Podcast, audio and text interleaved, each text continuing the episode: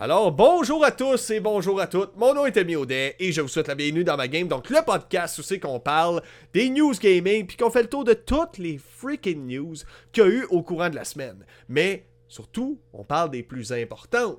Parce que les affaires pas importantes, c'est pas important. Fait qu'on s'en fout.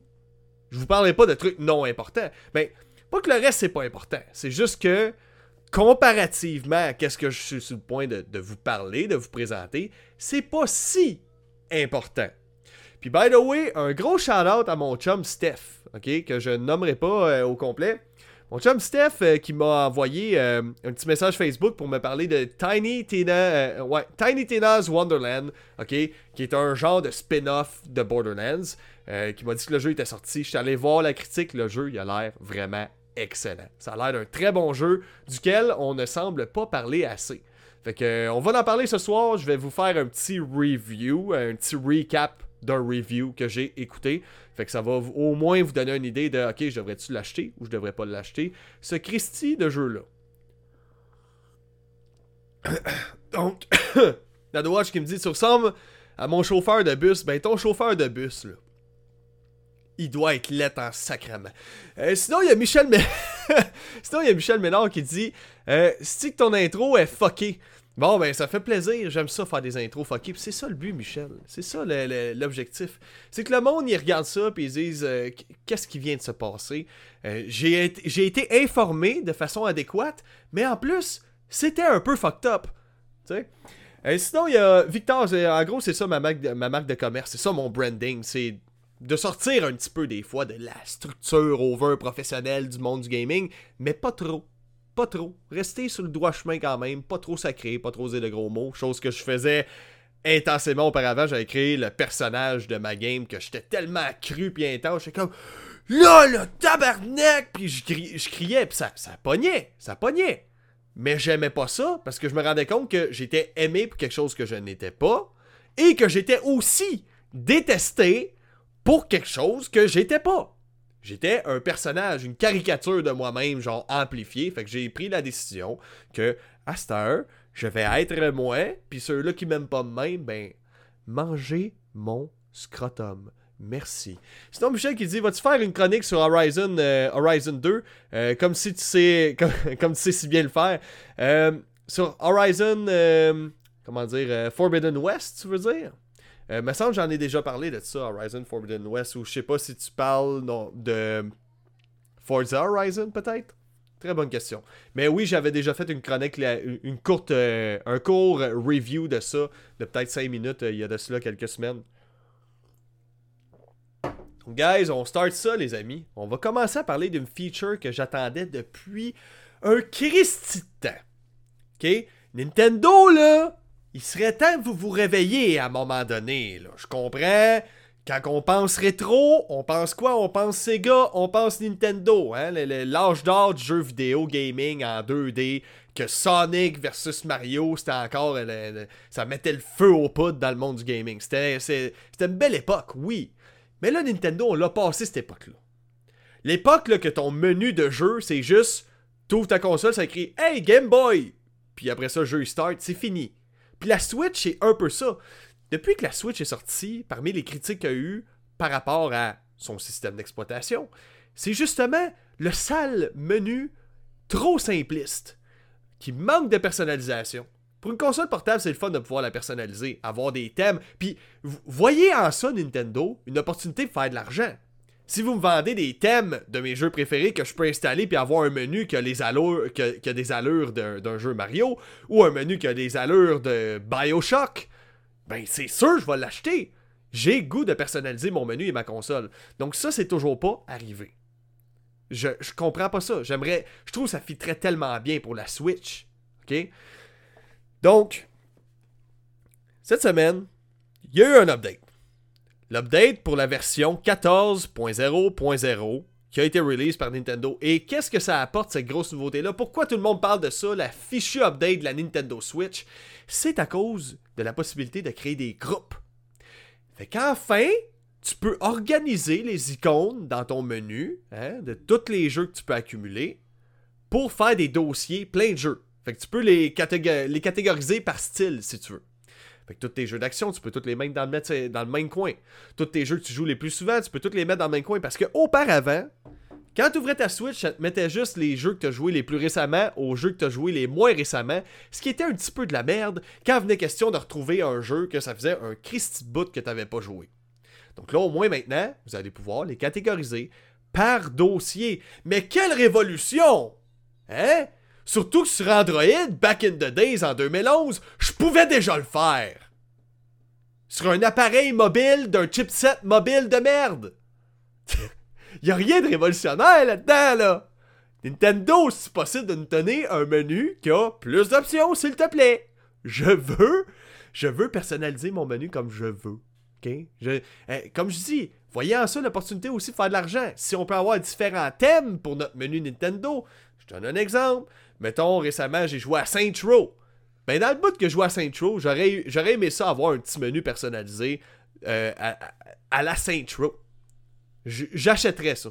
Je l'achèterais. Ce serait 2-3 pièces, je l'achèterais, puis j'aurais plein de menus différents, puis je changerais selon mon humeur. Ce serait merveilleux. Mais Nintendo ne sont pas rendus là. La seule nouveauté qu'ils ont au menu depuis 2017, c'est ça. C'est le grouping de vos jeux. Parce qu'on s'entend quand tu as une petite carte mémoire de peut-être 124 GB, 128 GB, il n'y en a pas de problème. T'as pas tant de jeux que ça, t'en as peut-être 7-8, gros max. Mais l'affaire, c'est que les jeux sur Switch, la plupart, c'est bien rare qu'ils vont faire plus de 10 GB. 10 GB, c'est gros pour un jeu de Switch. Ce qui fait que quand tu as une carte mémoire de 500 GB comme la mienne, euh, quand t'es. comment dire. Chaque jeu pèse 10 GB, j'ai une sacrée liste, là j'ai une sacrée liste de jeux dans laquelle je dois faire le tour justement. Fait que ça fait du bien de pouvoir organiser ces jeux. Fait que congrats Nintendo, mais j'en attends plus. J'aimerais ça avoir plus que ça. Puis surtout au niveau de la communication euh, pour jouer en ligne, c'est possible de plugger un micro sur la Switch plutôt que d'utiliser une application de téléphone que je dois m'assurer que mon téléphone est rechargé pour parler sur mon téléphone sur votre application Nintendo et seulement certains jeux sont compatibles en plus? Ça aussi, ça commence à traîner. Je vous l'ai dit, Nintendo, L'époque hein, de Sonic versus Mario, c'est fini. L'époque simpliste des jeux simples, c'est fini. OK? Il serait temps que vous pensiez à aller un petit peu plus loin au niveau des options que vous proposez. Fait que, avant de passer à la prochaine nouvelle, juste dire un gros merci à Victor505 qui vient de, de, de follow et Nathan Grimard qui vient de me follow sur YouTube. Un gros merci, mon chum, ça fait vraiment plaisir. Je bois cette tasse de café-là juste pour toi, mon ami. Donc, cette caféine qui va me permettre d'activer un petit peu plus mes cellules et mes synapses, peut-être la connexion des synapses dans mon cerveau. Je sais pas trop comment ça marche, mais ça va me permettre d'être un petit peu plus actif. Puis ça, c'est très important dans la vie, d'être allumé, surtout quand tu fais un podcast. En plein podcast, tu veux être allumé. Tu veux dire plein de choses. Maintenant, la prochaine nouvelle, guys. On va parler d'Elden Ring. Elden Ring, c'est un jeu qui a l'air simplement incroyable. Mais ça fait partie des jeux que je ne suis pas d'accord avec les notes qui ont été données. Surtout de, la part de IGN qui a donné un 10 sur 10. Ce jeu-là est plein de défauts. J'ai vu plein de bugs sortir récemment. C'est pas 10 sur 10. Il n'y a aucun jeu qui peut être un 10 sur 10. Je comprends que c'est subjectif. La note d'un jeu, c'est pas nécessairement objectif, mais justement, tu veux être le plus objectif possible. Et partant d'une objectivité, le jeu parfait n'existe pas. Ça n'existe pas, un jeu parfait. Dans une couple d'années, on va peut-être regarder ce jeu-là puis se dire, graphiquement, ouais, ça, c'est en retard un peu. Hein? Oh, les animations, ouais, ça aurait pu être plus smooth. Oh, ouais, euh, côté gameplay, côté bug, ouais, ça aurait pu être corrigé, ça. Oh, ouais, les menus, ça se navigue pas super bien. Il y a tout le temps quelque chose. Il y a tout le temps quelque chose à corriger. Tu sais, viens pas me dire le contraire. Fait que le 10 sur 10 de Elden Ring, moi, c'est un no-go. No-go. Mais bref, il y a quelqu'un qui a découvert dans Elden Ring qui pouvait battre quasi toutes les boss en étant dans une position fétale, en étant penché à quatre pattes à terre dans le jeu. Comment qu'il a fait, vous allez me dire? C'est que vous avez le pouvoir dans Elden Ring de summon des, des, fantômes qui vont combattre. Donc de faire apparaître avec votre magie des fantômes qui vont vous aider à combattre. Vous envoyez le, fantôme vers l'ennemi et la plupart des ennemis, vous pouvez les battre en vous éloignant du combat le monstre, le boss, lui, va se contenter de battre le fantôme que vous avez fait apparaître et il se concentrera même pas sur vous.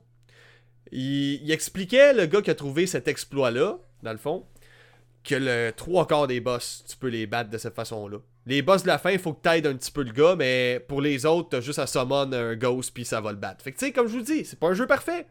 C'est un open world, beaucoup de choses à considérer.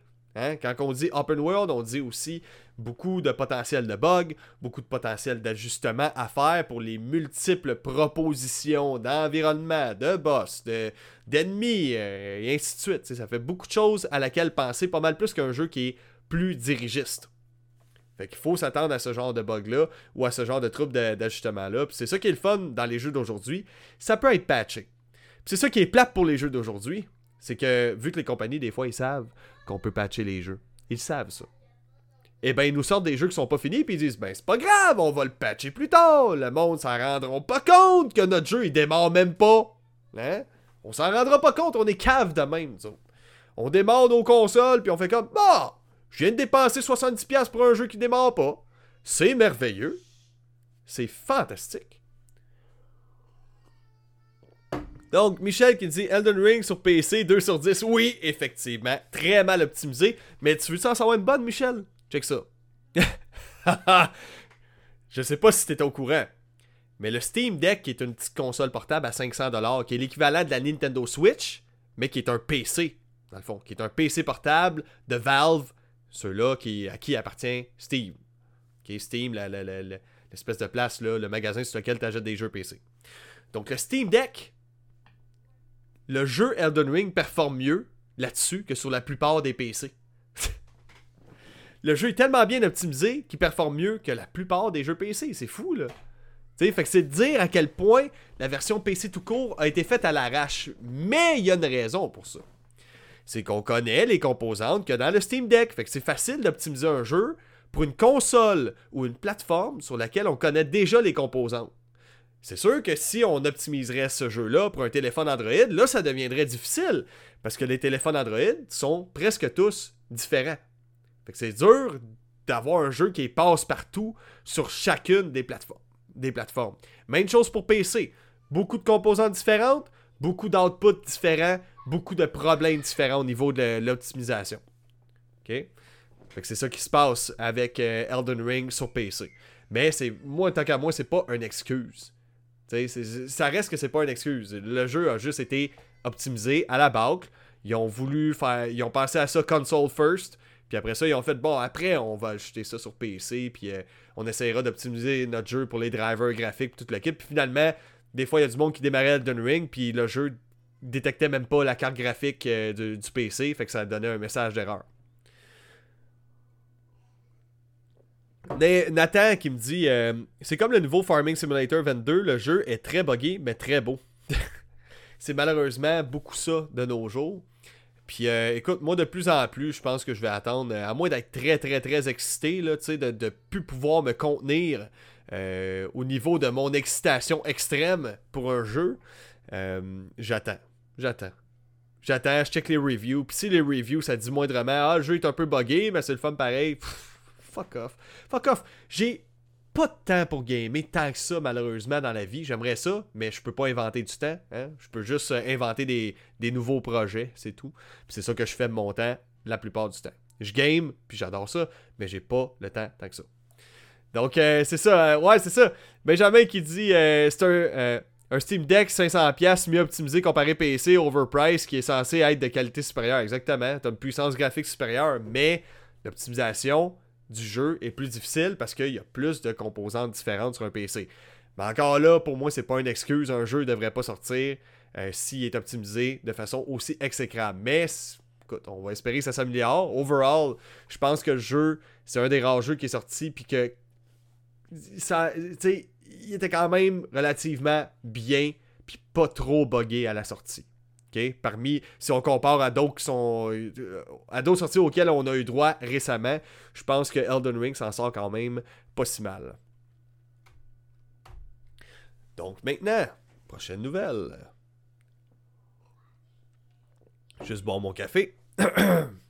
Donc, Tiny Tina's Wonderland. On va parler de ça, les amis. Le, fameux spin-off de, de, Borderlands. Donc, je vous lis une petite description euh, très rapide que j'ai pris en note. Donc, euh, Tiny Tina's Wonderland est un spin-off de la série Borderlands. Ok, Ça veut dire que c'est une histoire sur le side de Borderlands 3, si je me trompe pas.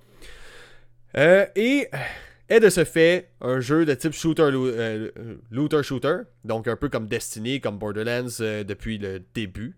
Euh, jouable en, coopération jusqu'à 4 joueurs, le jeu est doté d'une campagne scénarisée riche dans laquelle vous ferez tout pour stopper la tyrannique Seigneur Dragon. Donc, ce jeu-là est dans la même veine que Borderlands 3, d'après ce que j'ai pu voir. Écoute, graphiquement, ça reste dans le même style, des textures qui semblent être peinturées, vraiment, comme si c'était peinturé à la main. Euh, avec des, des, petits effets graphiques quand même assez euh, sympathiques. Le jeu est très comique dans son approche, très drôle. Euh, paraîtrait que les jokes sont vraiment, vraiment bonnes. Il y a des, il y a des bons punchlines. Tiny Tinaz a invité des amis, justement, dans l'histoire, à jouer à un jeu de société, un genre de donjon et dragon. Puis elle va créer une histoire. Puis là, des fois, pendant que tu joues, ben tu joues l'histoire et le jeu qu'ils sont en train de jouer. Donc, tu joues un petit peu l'imaginaire du jeu en tant que tel. Donc, chose qui a l'air vraiment bien, puis ça laisse place à la créativité dans le jeu. Ça amène une certaine variété. Donc, je vous donne un exemple. Par moment, il y a certains défis qui se présentent dans le jeu, et puis un des personnages dit Ah non, j'avais pas ça comme épée, moi, là-dedans, je, voudrais plus avoir telle épée, tu sais. Puis là, telle épée apparaît. Bon. Fait que c'est ça qui est cool, c'est que justement, ça laisse place à l'imaginaire beaucoup. Donc, euh, point de vue créativité, point de vue euh, univers, ben vous, allez avoir droit autant à un monde de champignons euh, qu'un monde bourré de licornes puis toutes sortes d'affaires. Ça va être vraiment fucked up. Vous pouvez vous attendre à une méchante claque au niveau ambiance. Sinon, euh, tu commences au début du jeu, t'es quand même relativement fort, et puis il paraîtrait que dès, dès la moitié du jeu à peu près, t'es ridiculement fort, mais c'est ça qui est le fun plus tu montes de niveau, plus les ennemis s'ajustent. Puis ça, j'ai tout le temps trouvé ça un petit peu stupide. ok? Check ça. Je suis niveau 1. Je me bats contre des ennemis niveau 1. Je monte niveau 2. Je me bats contre des ennemis niveau 2. Je monte niveau 3. Je me bats contre des ennemis niveau 3. Alors pourquoi, connaissant ce fait, je ne reste pas niveau 1 tout le long du jeu? Parce que tout va s'équilibrer pareil. Je monte là, le reste monte. Je monte là, le reste monte aussi. vous comprenez un peu ce que je veux dire? Il y a des jeux comme ça. Borderlands se fait relativement bien. Tu te sens plus puissant quand tu évolues dans Borderlands. Of course. Mais certains jeux, t'es comme, mais pourquoi? Je comprends que le gear, le gear peut faire la différence parce que dans le fond, tu loot, tu loot, tu loot dans ces jeux-là. Puis honnêtement, c'est une mécanique que des fois, je finis par me tanner de toujours chercher à looter. J'ai l'impression que dans le jeu, j'ai plus ouvert des coffres et fouillé euh, sur les, fusils que mes assaillants ont échappé que j'ai joué en réalité. Euh, fait que ça, c'est le genre de truc un peu trop répétitif dans ce type de jeu-là qui m'énerve un peu, comme Destiny, comme euh, Borderlands en général. Mais overall, le jeu, il a l'air vraiment ça sur la King Koch. le jeu est aussi une expérience co-op, donc qui joue jusqu'à 4 joueurs, une expérience qui a vraiment été pensée pour la co-op justement. Euh, là-dedans, dans le mode coop, ce qui est vraiment cool, mettons que tu as un ami qui est niveau 5, tu l'invites, et eh ben lui, ses ennemis contre lesquels il va se battre, ils vont être de niveau 5. Puis toi, si t'es niveau 20, ben lui, toi, tes ennemis à toi vont être de niveau 20. Tu peux aussi partager le loot, ou sinon, tu peux le rendre unique. Donc, dans le fond, euh, ce que je veux dire par là, c'est ce sera pas chacune des personnes qui va avoir une copie d'un gun si je le ramasse. Il y a juste un seul gun comme ça. Si moi je le ramasse, ben mon ami, il pourra pas le ramasser, lui, dans son looting. OK? Fait qu'en gros, le jeu a une super bonne note, OK? Euh, très apprécié. Un bon petit jeu euh, que je pense qu'il fait pas assez jaser en ce moment, tel que me mentionnait Stéphane. Ça a vraiment l'air le fun. Honnêtement, j'aime l'idée que tu joues à une espèce de jeu de société, Donjons et Dragons dans l'histoire, puis que justement l'univers autour de toi, c'est tout comme imaginaire. ça, ça, a l'air euh, il a l'air d'avoir une bonne variété aussi. T'as des as différents fusils. Écoute, les fusils sont tout aussi pétés les uns que les autres. T'as des, des pouvoirs magiques, euh, justement. Puis ça, ça fait partie des, des, défauts de jeu qui ont été mentionnés. C'est que, justement, avec les pouvoirs, avec les effets visuels des fusils, puis tout ça, tout mélangé ensemble, ça fait en sorte que l'action devient dure, difficile à lire à un moment donné. Donc ça, c'est à s'y attendre. Je vais juste vous aviser que c'est une possibilité que vous finissez par avoir du mal à avoir une bonne lecture de l'action dans le jeu. Donc le jeu overall reste très le fun du début jusqu'à la fin selon la critique. Fait que, est-ce que je vous le recommande? J'y ai pas joué. Mais d'après la critique que j'ai vue, les critiques, j'en ai regardé deux, ça a l'air d'un bon jeu. Fait que moi je peux vous le conseiller. J'ai pas entendu parler de bugs, j'ai pas entendu parler de, de, problèmes que le jeu démarrait pas sur certaines consoles, comme ça peut arriver euh, avec certains jeux quand ils sortent. Fait que là-dessus, Respect à Gearbox. Merci beaucoup de nous sortir un jeu qui est terminé et qui ne plante pas dès le démarrage. Merci. On veut pas, veut pas euh, avoir un, arrière-goût de, Cyberpunk 2077 euh, ever à l'avenir quand on achète un nouveau jeu. Donc avant de continuer, on va lire les petits commentaires. Donc il y a Victor505 euh, qui me dit C'est plate qui ont oublié l'histoire de Borderlands. Ouais, effectivement, mais en même temps, ça laisse place à des nouvelles idées. Fait que c'est, pas mauvais, ça reste. Le gameplay reste sensiblement le même. Fait que je, je, vois pas de mal là-dedans. Euh, ben, je peux comprendre. Je donne un exemple. Si je joue à Halo puis ils font un spin-off Halo avec un personnage qui n'a pas rapport, genre Halo ODST, je sais que ce jeu-là a été apprécié. Moi, je l'ai pas aimé. Je veux être Master Chief, euh, je veux être Master Chief, je veux être super humain, je veux kicker des culs, je veux tuer des gens. Je vous l'ai dit la semaine passée, quand je joue à un shooter, je veux tuer des gens. Je suis un tueur virtuel né. Et puis dans Halo ODST, justement, le fait que ton personnage c'est pas le Master Chief, puis t'es beaucoup trop humain, ça devenait comme moins le fun. C'était comme une version pauvre du Halo à cause de ça. tu côté expérience générale j'avais moins de fun parce que je mourais plus facilement, plus souvent, puis j'avais plus de contraintes au niveau de ma vie, euh, que je devais me, trouver des, des medkits pour me guérir, me soigner, ainsi de suite. Sinon, il y a Nadowatch qui dit euh, c'est pas c'est pas un Borderlands. Euh, Benjamin qui dit on dirait un remake de Dofus. Et puis Victor qui dit ça reste l'univers des, Borderlands. Oui, ça reste exactement dans le même univers. Euh, d'ailleurs, il y a eu une extension. C'est-tu dans Borderlands 2 ou 3 qui avait eu une extension justement avec Tiny Tinez euh, euh, à l'intérieur? Donc, ça, suit un peu, on peut dire, la, franchise, mais c'est plus comme un, un, jeu qui est à part. Et probablement la raison pour laquelle ça fait pas jaser autant que on l'aimerait. Good. Ah, Victor qui me confirme que oui, c'est le 3. Bon, ben, ça confirme euh, ce que je disais. Sinon, prochaine nouvelle, guys. Nous allons parler d'Overwatch. Overwatch, euh, c'est un jeu qui se fait pas mal oublier euh, dans les derniers temps. Hein. On n'entend plus beaucoup parler, je trouve. Je sais pas si c'est le fait qu'on attend on attend le, Overwatch 2 depuis des années, que ça a été présenté, puis ça fait comme deux ans qu'on n'en parle plus, on n'a plus de nouvelles. Là, avec tous les cas d'harcèlement sexuel qu'il y aurait eu euh, l'an passé suite à une étude qui a été faite par euh, Employment and Housing. Euh, c'est ça? Ouais.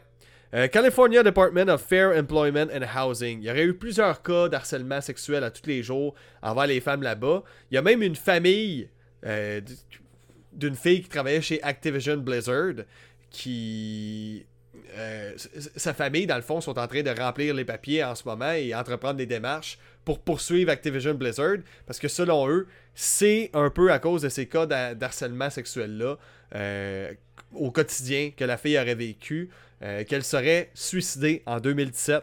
Fait que c'est pas à prendre à la légère ces histoires-là. honnêtement, tu sais, imaginez, là. Imagine moi, en ce moment, je, le vis mon rêve, puis j'ai tellement. J'ai vécu un vrai petit drame dans ma vie personnelle. Euh, oui, c'est ma faute parce que j'ai créé du contenu qui était inapproprié par rapport à la job que j'avais. Mais imagine que ça fait des années que tu te bats pour avoir une job.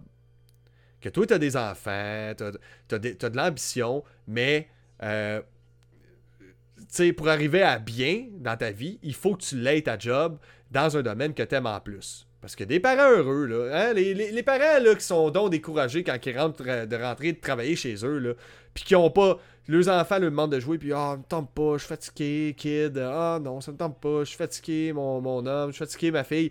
Et, si t'aurais un job que t'aimerais justement, puis qui t'en demanderait un peu moins, hein, parce qu'il y en a qui détestent leur job, ça les démoralise, ça les fait chier, puis ils ont des billes à payer ben, si tu commencerais à travailler, à essayer d'avoir un job que t'aimes, ça ferait de toi un parent plus heureux, un parent qui a plus d'énergie, quelqu'un qui est mieux payé.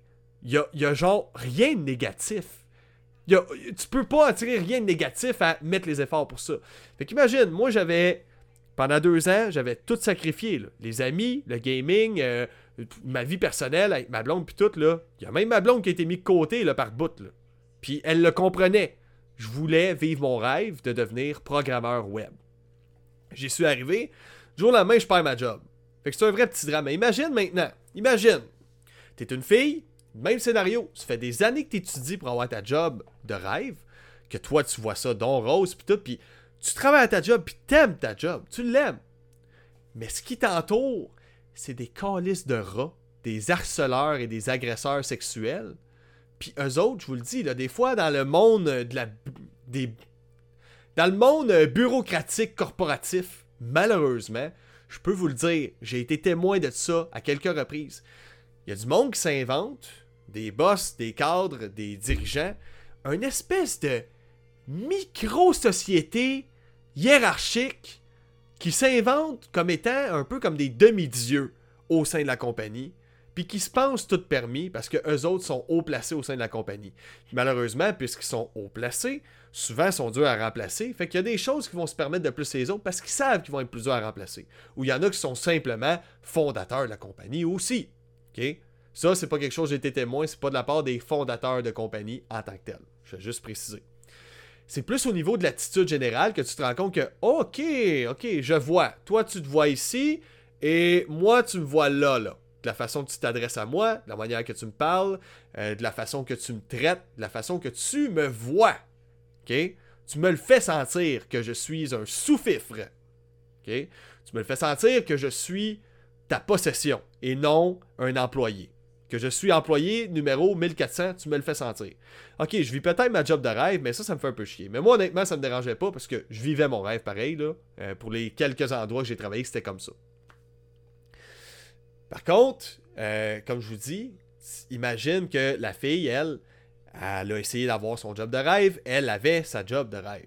Mais qu'à tous les jours, tout ça, ce beau cadeau-là, se fait empoisonner par des gars qui disent Le petit beau cul là-dedans Hey, Chris de belle boule, hein? souris-moi pas de même, je te fourrais la table. tu sais.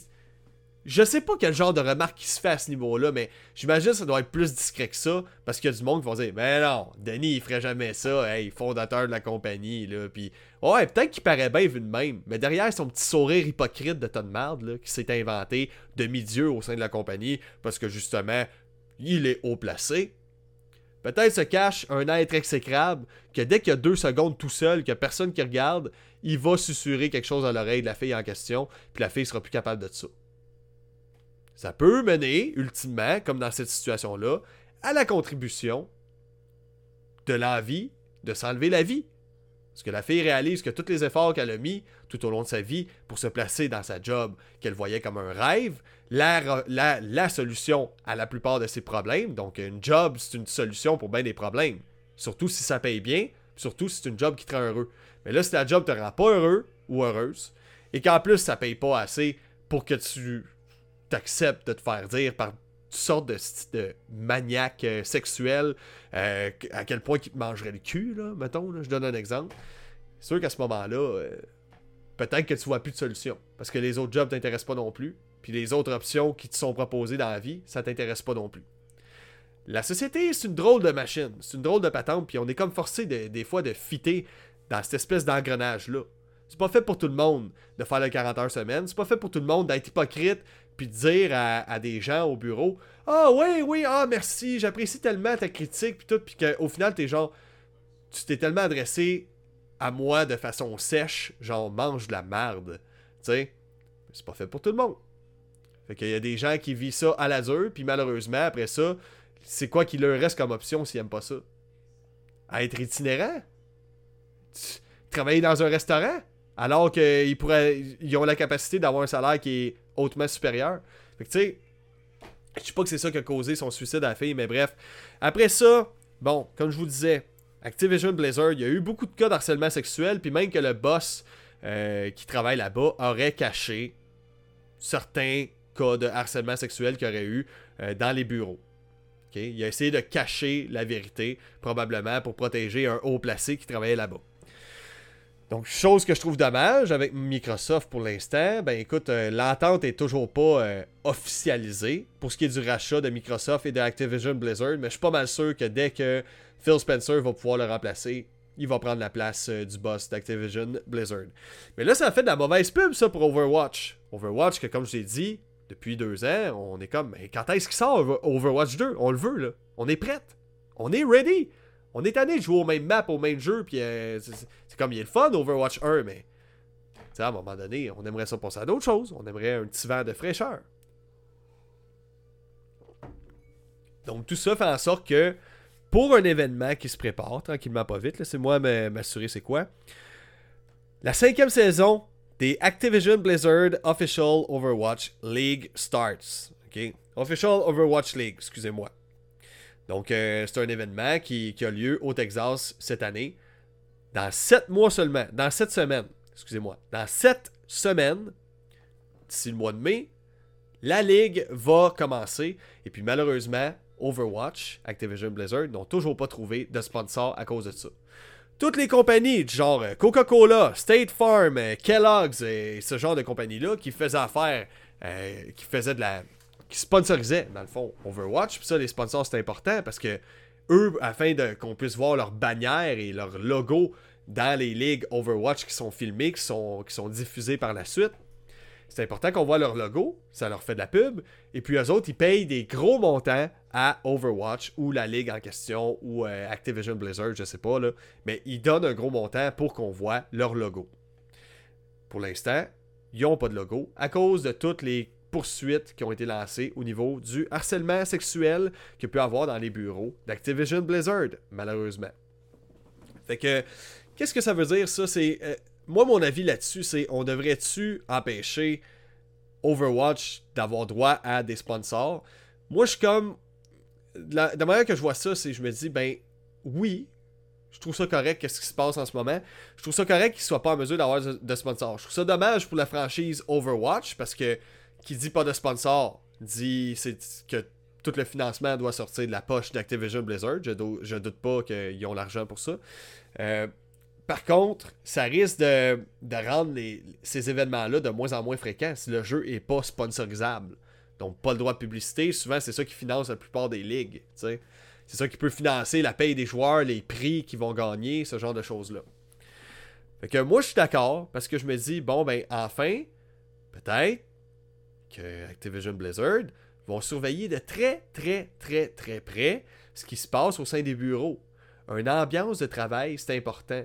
Déjà là que la plupart des grosses compagnies comme ça, ils surmènent leurs employés. Ils leur font faire des heures pas possibles. Euh, les employés sont traités comme des chiens, littéralement, que genre, fais un maximum d'heures, puis t'es comme un morceau de chair qui va coder. T'es un singe qu'on met devant un écran, puis genre, code-moi ça, code-moi ça, code-moi ça. Fait que je suis d'accord, moi, quand il arrive ce genre de choses-là. Je trouve ça triste pour la franchise, mais moi, je pense que on appelle ça le karma. Fait que Activision Blizzard, vous avez laissé ça arriver dans vos bureaux. Vous avez toléré ce genre de comportement-là qui peut mener au suicide de certaines femmes, justement, qui toléreront pas de se faire dire à longueur de journée dans leur job qui espéraient que c'était un rêve qui se réalisait, euh, qui ont un beau cul, ok? Je sais pas qu'est-ce qui se dit exactement, mais des petites remarques à gauche, à droite sur leur, j'imagine, sur leur physique, sur euh, peut-être, euh, tu sais, c'est sûr qu'il faut pas mélanger. Je donne un exemple. Je reviens souvent sur cet exemple-là, mais mettons, bon, je suis célibataire, ok? Je suis célibataire, je travaille au bureau, je suis un dirigeant de compagnie, ma vie va bien. Euh, puis là, bon, il y a une fille qui rentre travailler, puis écoute, elle est vraiment cute, je la trouve vraiment mon goût. Tu sais, c'est pas du harcèlement sexuel. Vraiment pas. C'est un jour. Euh, comme ça, tu sais, je vois qu'on s'entend bien, puis il y a, y a l'air d'avoir une bonne chimie. Peut-être c'est de l'amitié, peut-être que c'est le début de quelque chose, mais ça, je le sais pas. Fait que c'est pas du harcèlement sexuel, c'est un jour je dis qu'elle a un beau sourire, puis ah, ça te fait bien habillé comme ça aujourd'hui, euh, mais pas, pas de remarques par rapport à son physique en tant que tel, tu comprends, c'est comme gentil, là. Si je vois que, oh, elle a pas l'air trop à l'aise, ben t'arrêtes ça là, puis ok, c'était juste de l'amitié finalement. Ça, je pense pas que c'est du harcèlement sexuel. Je, c'est pas que je pense pas, je suis persuadé. Par contre, là, quand tu commences à embarquer des, remarques, des remarques un petit peu plus intenses, et boy, ça te fait des belles fesses, ça, hein, ma petite Denise. Ah, boy, Catherine, des mots de belle père, ça, aujourd'hui. Là, tu, là, là, t'embarques dans le, dans, le bout que tu transgresses. Sais pas comment dire, la bulle d'une fille. Je, je, pensais pas devoir apprendre ça. Dites-vous, en plus, ces dirigeants-là, ou ces hauts placés-là, les gens qui travaillent là-dedans, c'est des étudiants, qui, c'est du monde qui ont étudié pendant longtemps, là. Du monde qui l'ont fini leur secondaire, pour la plupart. Ils ont fait des hautes études, puis ça comprend pas que ce genre d'interaction sociale-là, envers les filles, c'est non. tu sais, c'est complètement ridicule. J'ai honte, des fois, d'être un gars un peu à cause de ça. Parce que moi, oui, j'en ai fait des vidéos très trash, euh, très. Euh, des vidéos euh, humoristiques avec des jokes qui peuvent sembler misogynes, mais ça reste que l'intention est comique. Je m'adresse pas à personne exactement en disant ça, puis je veux pas blesser personne, je veux juste faire rire. Je veux justement caricaturer ce genre de personnage-là over misogyne, puis t'écoutes ça, t'es comme ça, pas de bon sens, ça, mais c'est ça le but, sais. Le but c'est d'être drôle, mais. Je veux dire, il y a des places, il y a des moments, il y a des endroits pour faire des remarques, pour faire ce genre de joke-là.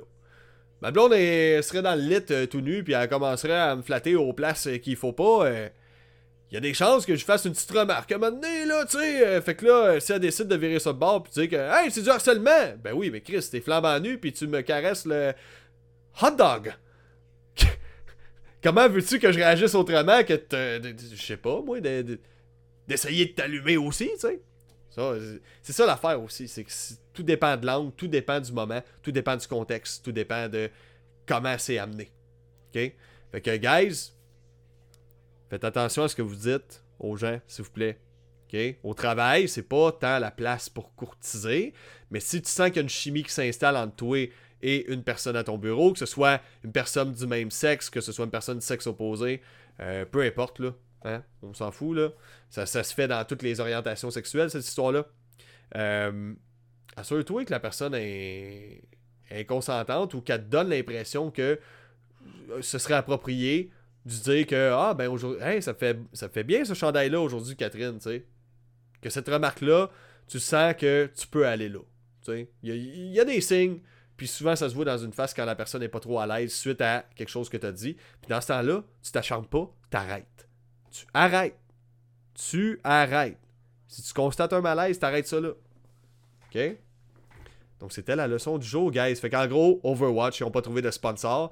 Donc, euh, c'est pas, c'est pas une super bonne chose pour la franchise. C'est à savoir, est-ce que Overwatch 2, lui, va trouver des sponsors? Mais écoute, tant mieux s'il en trouve pas d'un sens, parce que ça va rendre justice à toutes ces pauvres femmes-là qui se font harceler au travail sexuellement, qui se font faire toutes sortes de remarques, j'ose croire. Euh, la seule chose que je trouve dommage, c'est encore une fois pour la franchise et les fans de la franchise, euh, si le jeu n'est pas sponsorisable par aucune compagnie comme Comcast, comme Coca-Cola, et ainsi de suite, euh, ça risque de faire en sorte qu'il va y avoir moins de compétition, ça va rendre le jeu moins populaire, moins gros, on va en parler moins. Fait que peut-être qu'Overwatch 2 va être mort dans l'œuf, sachant que c'est un jeu qui est essentiellement multijoueur. Donc, avant de passer à la prochaine nouvelle, on a Gabi Petsos. Est-ce que j'aime ton, pseudonyme? Gabi Petsos. Je dois y aller. Bonne soirée, Tommy. On se voit sur le prochain podcast. Ça, c'est sûr. Bon podcast, tout le monde. Ben, merci, Gabi, d'être passé, euh, mon petit Petsos. Euh, Michel qui dit N'oublie pas qu'il y avait. Euh, qui avait pas rêvé de travailler chez Blizzard. Quand on était kid, on jouait à WoW. Oui, ben c'est ça. Quand j'étais kid, moi, je jouais à des jeux Ubisoft. Vraiment beaucoup. Puis j'étais comme, je veux travailler là-bas. C'est comme un rêve devenu réalité. Puis là, finalement, t'arrives là-bas. Déjà là, ils te font travailler des heures pas possible. Je dis pas que c'est le cas chez Ubisoft, là, j'ai pas, étudié la question, mais chez Blizzard, ça s'est fait. Tu travailles des heures de fou, tu te fais harceler sexuellement, puis tu veux pas, tu dois pas faire autre chose. Tu te sens prisonnier de ta situation, là. Fait que je peux comprendre que ça mène à un moment donné, peut-être, il doit y avoir autre chose, là, mais je peux comprendre qu'à un moment donné, tu te dis, est-ce que la vie vaut la peine d'être vécue dans cette, dans cette situation-là? Tu poses, tu poses des questions à un moment donné tu remets toute ta vie en question quand c'est question de ta job. Malheureusement, il y a quelques petits chanceux qui n'ont pas besoin de travail pour vivre. Mais la plupart, comme moi, comme vous, on a besoin de travailler pour ça. Puis c'est bien décevant quand tu as travaillé très très fort pour avoir un job dans un domaine X ou un endroit X, puis que finalement, il s'avère que, oh, c'est pas du tout ce que je pensais. Finalement, on, on se fait vendre, on se fait mettre de la poudre aux yeux. On se fait promettre des choses qui n'arrivent pas, finalement. Donc maintenant, la grosse nouvelle de la semaine, guys. The Witcher! The Witcher, oui, mais ce sera pas un Witcher 4 qui s'en vient. Ça, il va y avoir une nouvelle saga qui va être lancée, probablement une nouvelle trilogie, j'ose croire, de The Witcher qui va être lancée. Donc, est-ce que c'est Geralt qui va être le personnage principal? On le sait pas. On sait rien pour l'instant. On sait Sweet Fogal. Donc, CD Projekt Red nous a annoncé qu'il est en train de travailler sur un nouveau The Witcher, mais la grosse nouveauté, c'est qu'ils sont en train de faire un partenariat avec Epic Games. Epic Games, c'est qui eux autres? C'est simplement les créateurs du moteur graphique probablement le plus populaire dans le gaming. Ça sert à quoi un freaking moteur graphique? Dis-toi que c'est un outil qui permet de créer des jeux de façon efficace, rapidement, simplement. Tu veux avoir une, de l'eau, tu vas en avoir dans l'Unreal Engine. Tu vas avoir un système avec une skybox, dans le fond, une espèce de ciel, avec un soleil, avec de la, gravité dans le jeu, des outils qui permettent d'accélérer grandement la génération d'un terrain dans un jeu, et ainsi de suite. C'est l'Unreal Engine qui va te permettre de tout faire ça. Voyez ça comme un, genre d'éditeur, de, créateur de jeu. Un moteur graphique, ok?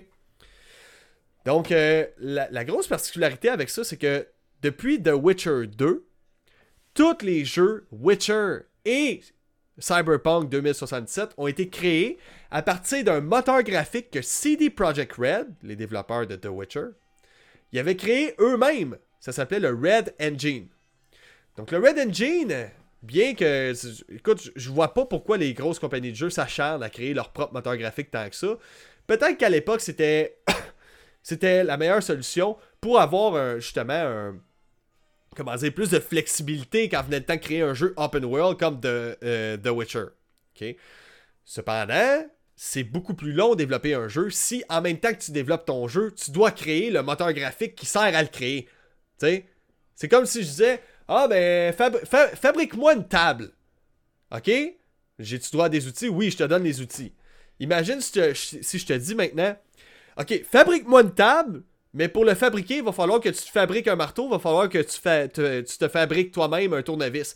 Ça va prendre pas mal plus de temps à monter la table parce qu'il faut que tu perdes ton temps à créer les outils afin de monter ta table. Ben, c'est la même chose avec un moteur graphique. Fait que CD Projekt Red, ceux-là qui développent The Witcher, ont toujours travaillé depuis The Witcher 2 avec le Red Engine. OK? Chose qu'ils essayaient beaucoup de mettre de l'avant. Puis regardez nos beaux graphismes. Waouh! Ça tourne seulement à 24 images secondes sur la PS4 en 1080p. Waouh! Incroyable! C'était pas super bien optimisé, le Red Engine. Puis honnêtement, en termes de moteur graphique, je trouve pas que c'était le plus beau des moteurs au monde. Ça, donnait pas le plus beau euh, rendu visuel. Ça, c'est mon avis.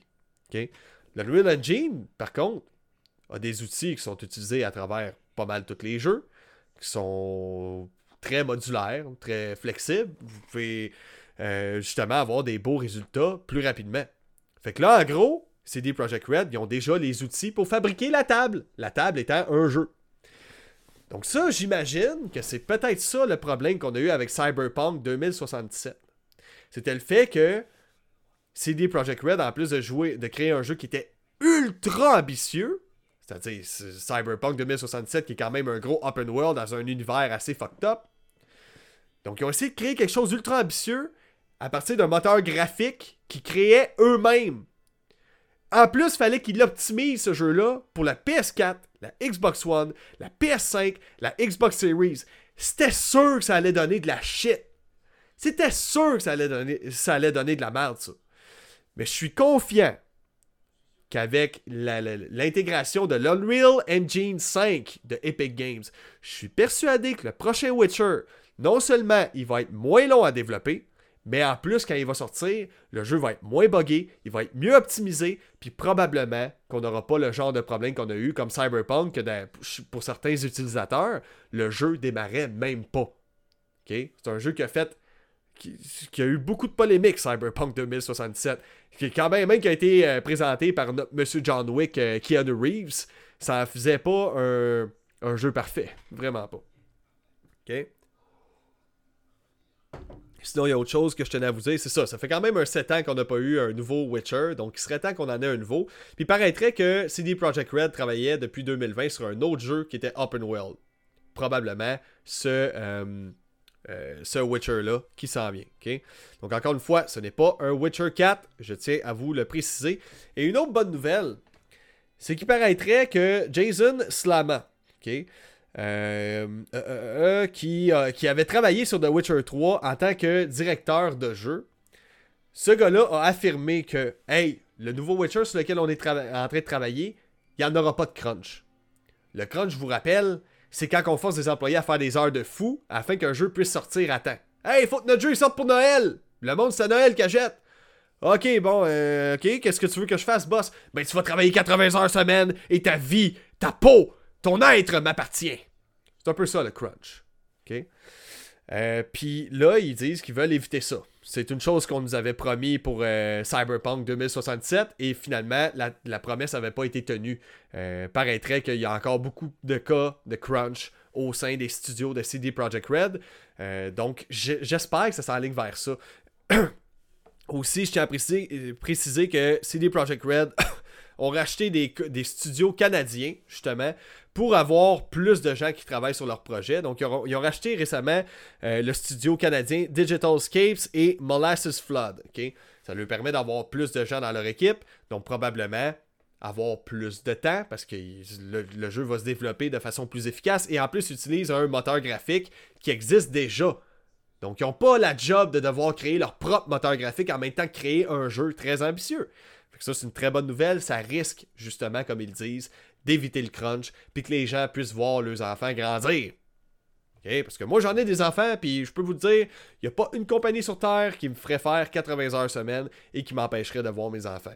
Ils pourraient peut-être me le faire faire pour une semaine, deux semaines, gros max, mais à un moment donné, j'ai une vie, j'ai des projets en dehors du travail, et le but dans la vie, c'est de travailler pour vivre et non vivre pour travailler non plus. Là. Hein? À moins que tu trouves une business, là, on parle pas de la même chose. Avant de passer à la prochaine nouvelle, on va lire les petits commentaires. Euh, donc, euh, Benji Benj qui me dit Il faut donner des bonnes conditions de travail pour garder des employés. C'est décevant d'apprendre euh, ce qui se passe dans ça. Les bureaux, ça serait possible que ce soit celui de votre franchise préférée. Oui, exact. Donc, toujours rester conscient de ça. Essayez d'encourager le moins possible les compagnies quand vous savez que justement, ils ont crunché au maximum leur employé. Moi, je trouve ça euh, inexcusable. Ça devrait être boycotté, boycotté à coup sûr du moment qu'on apprend ça. Je trouve vraiment ça dégueulasse. Ça ne devrait pas être accepté, puis il devrait y avoir un syndicat pour toutes les compagnies, obligatoirement, pour chaque compagnie, chaque studio de développement de jeu. Parce que c'est le fait qu'il n'y a probablement pas de syndicat chez la plupart des compagnies qui fait que. ils peuvent faire à peu près n'importe quoi, les boss, tu sais. Comme je vous dis, ils peuvent se créer micro-sociétés qui deviennent des demi-dieux au sein de la compagnie, puis qui disent quoi faire à tout le monde. Puis je vous dis, là, des fois, c'est pas drôle. Il y a du monde qui ils vont s'effondrer en pleurant là-dedans. Euh, il y a du monde qui s'endorme au travail tellement qu'ils ont travaillé fort. On... c'est pas humain. C'est pas humain. Puis je pense que gaming est un petit peu victime aussi de, euh, son, de son amplitude de projet. Sais, juste pour une simple animation, ça prend un graphiste, ça prend un artiste, ça prend quelqu'un, un animateur, justement, euh, quelqu'un qui, est un professionnel des, textures, euh, ce genre de choses-là, juste pour une simple animation. Sais. C'est fou, là. Ça, en prend du monde pour chaque job. Euh, les sons, la musique, la programmation en général, que, que, bon, l'interaction quand tu touches sur un bouton sur une manette, qu'est-ce que ça fait? Toutes ces choses-là, les gameplay programmers, euh, les modélisateurs 3D, euh, les artistes. Euh, j'ai l'impression que le gaming est en train de devenir trop gros par rapport à qu'est-ce que l'être humain en général peut faire et le nombre de gens qui peuvent y être. Il manque de programmeurs chez la plupart des compagnies. C'est une job qui est vraiment en demande, mais c'est pas tout le monde qui a les capacités de faire ce job-là. C'est pas tout le monde qui sont assez artistes. C'est pas tout le monde qui sont.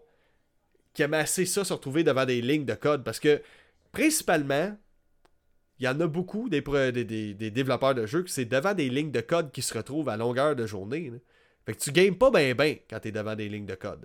Il y en a qui vont faire plus du, level design, il y en a qui vont faire plus euh, du programming gameplay. C'est cool ça, c'est le fun. Mais gardez en tête que c'est pas tout le monde qui aime ça se retrouver face à des lignes de code. Je suis programmeur moi-même, puis je dois dire que des fois, moi j'aime la satisfaction que ça m'amène de programmer quelque chose puis que ça fonctionne. Mais est-ce que je peux dire que c'est fait pour tout le monde? Non. Au début, j'ai trouvé ça excessivement difficile, puis je comprends que c'est pas tout le monde qui veut s'embarquer là-dedans. Benji qui me dit Cyberpunk 2067 n'était pas bien optimisé. En plus, l'univers n'était pas immersif comme CD Projekt Red l'avait promis. Évidemment, on se fait toujours promettre la lune. Euh, surtout quand c'est question d'open world, on dirait qu'il essaie tout le temps de paraître plus big que GTA. Puis honnêtement, Rockstar Games se permettent se permettent pas loin de 10-12 ans de, distance entre chaque jeu. Fait que les autres, ils en ont, en ont rien à foutre. Là, comment dire, euh, c'est clair que leur jeu est souvent plus immersif, qu'ils vont prendre, ils vont s'acharner un petit peu plus sur les détails, parce que leur objectif, c'est tout le temps de faire les plus gros open world possibles, puis ils ont le budget pour le faire. Juste GTA V qui est l'un des jeux les plus vendus de tous les temps. Euh, je pense qu'il est juste après Tetris, je crois, et Minecraft, quelque chose de même. Je suis pas certain, là, faudrait que je m'en assure. Mais euh, ça fait partie des jeux les plus vendus de tous les temps et qui continuent de générer des millions et des millions chaque année, juste avec les microtransactions dans GTA V. ils ont le budget pour se le permettre de, prendre un 10 ans avant de, finir euh, le développement d'un jeu ou d'un nouveau GTA. Donc, prochaine nouvelle. On va parler de Ghostbusters! Unico! Ghostbusters! Excusez-moi, c'était ma, bulle. Ma bulle euh, je me rappelle quand j'écoutais Télétoon à l'époque, il y avait l'émission de Ghostbusters euh, qui jouait. Donc, euh, douce époque. Et puis, il y avait cette espèce d'annonce qui disait Télétoon, imagine! Je sais pas si ça vous dit quelque chose, c'est comme ça le slogan de Télétoon à l'époque. Puis là, il te montrait des fois des jeux que tu pouvais aller essayer sur ton ordi en Flash Games. Puis là, j'allais jouer au Flash Games sur mon ordinateur. J'allais sur télétoon.com. J'étais comme, oh my god, je peux jouer à des jeux Télétoon, des jeux de mes cartoons préférés sur, euh, sur, sur télétoon.com. Fait que, non, c'était la belle époque, ça. Donc, guys, Ilphonic, qui est un studio qui est connu pour avoir développé les jeux de Friday the 13th The Game, euh, le jeu Predator Hunting Grounds et Arcadegon. ok? Donc, tous des jeux qui sont basés sur des licences du cinéma, des, franchises de films et ce genre de, de, comment dire, de, production-là. Et eh bien, ils sont en train de développer un nouveau Ghostbusters qui est Spirits Unleashed. Donc, Ghostbusters Spirits Unleashed, ça va être un jeu multijoueur qui va se jouer à 4 joueurs contre 1. Donc c'est un multijoueur asymétrique. Ça veut dire que tu peux autant incarner l'ennemi que tu peux incarner les gentils dans le jeu. Euh, mais que les deux, le gameplay est, 100% différent. Donc euh, tu peux incarner un fantôme, donc, il y a un seul joueur qui est le méchant, qui est le fantôme. Puis toi, dans le fond, euh, qu'est-ce que tu essaies de faire? Tu essaies de slimer les chasseurs ou invoquer des, des serviteurs dans le jeu. Euh, puis ton but, c'est de protéger des runes. Donc, trois runes qui permettent de réapparaître quand tu fais capturer par euh, les Ghostbusters. Donc, tu peux te cacher dans des objets, ce genre de choses-là. Fait que c'est pas mal ça, c'est de la chasse aux fantômes, littéralement. Puis j'imagine que toi, il faut que tu t'offres ça jusqu'à la fin. Là. Faudrait que je me renseigne là-dessus. Euh, ouais, c'est ça. Faut que tu t'offres un certain nombre de temps euh, pendant la partie. OK? En usant de stratégie. Ce qui est cool, ce qui est vraiment nice, c'est que le jeu, il va être crossplay. Et en plus, si un joueur quitte, un ordinateur, un bot va le remplacer. Euh, vous pouvez jouer aussi hors ligne avec des bots. Donc, on s'assure que même si le, vous êtes juste deux joueurs dans la partie, ben le reste, c'est tous des bots. Ils sont tous contrôlés à l'ordinateur. Fait que t'es sûr de jamais te ramasser tout seul, tout seul, tout seul. Parce que je pense qu'il n'y a rien de pire dans un jeu. Quand quelqu'un quitte, puis que là, ton team devient débalancé parce qu'il manque un joueur. Donc ça, c'est toujours assez injuste. Donc euh, c'est pas mal ça, guys. Ça va débarquer ça sur la PS5, PS4, Xbox Series, Xbox One, PC et l'Epic Game Store. Donc euh, Ghostbusters Unleashed. Jeu que franchise, c'est-à-dire que j'ai, qui était débarqué à l'époque, genre en 2009, je pense, sur la Xbox 360 PS3, et j'ai racheté le remaster récemment sur la Nintendo Switch. J'avais joué, petit jeu sympathique au gameplay original, euh, vraiment le fun, avec les vraies voix des vrais acteurs, je vous le conseille, je vous le recommande même, euh, si, jamais vous avez le goût de jouer à quelque chose d'un peu différent, Essayez ça. Ghostbusters sur la Nintendo Switch, ça vaut la peine. Donc, euh, Nade Star qui vient de s'abonner. Merci, mon ami. Merci, Benji, euh, de, de, follow aussi. C'est très, très apprécié. Merci beaucoup.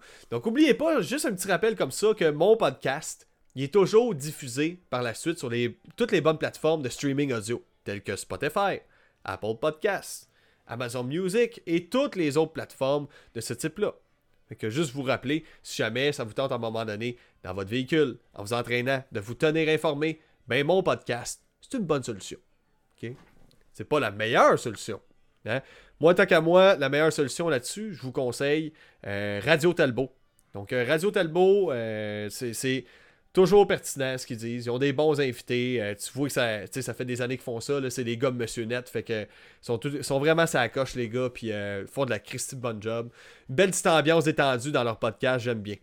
Donc, euh, Nate Stark dit Je suis tellement. Euh, je suis habituellement sur Facebook. Première fois que je te vois live ici. Ah, ben, merci. Merci d'être passé, mon ami.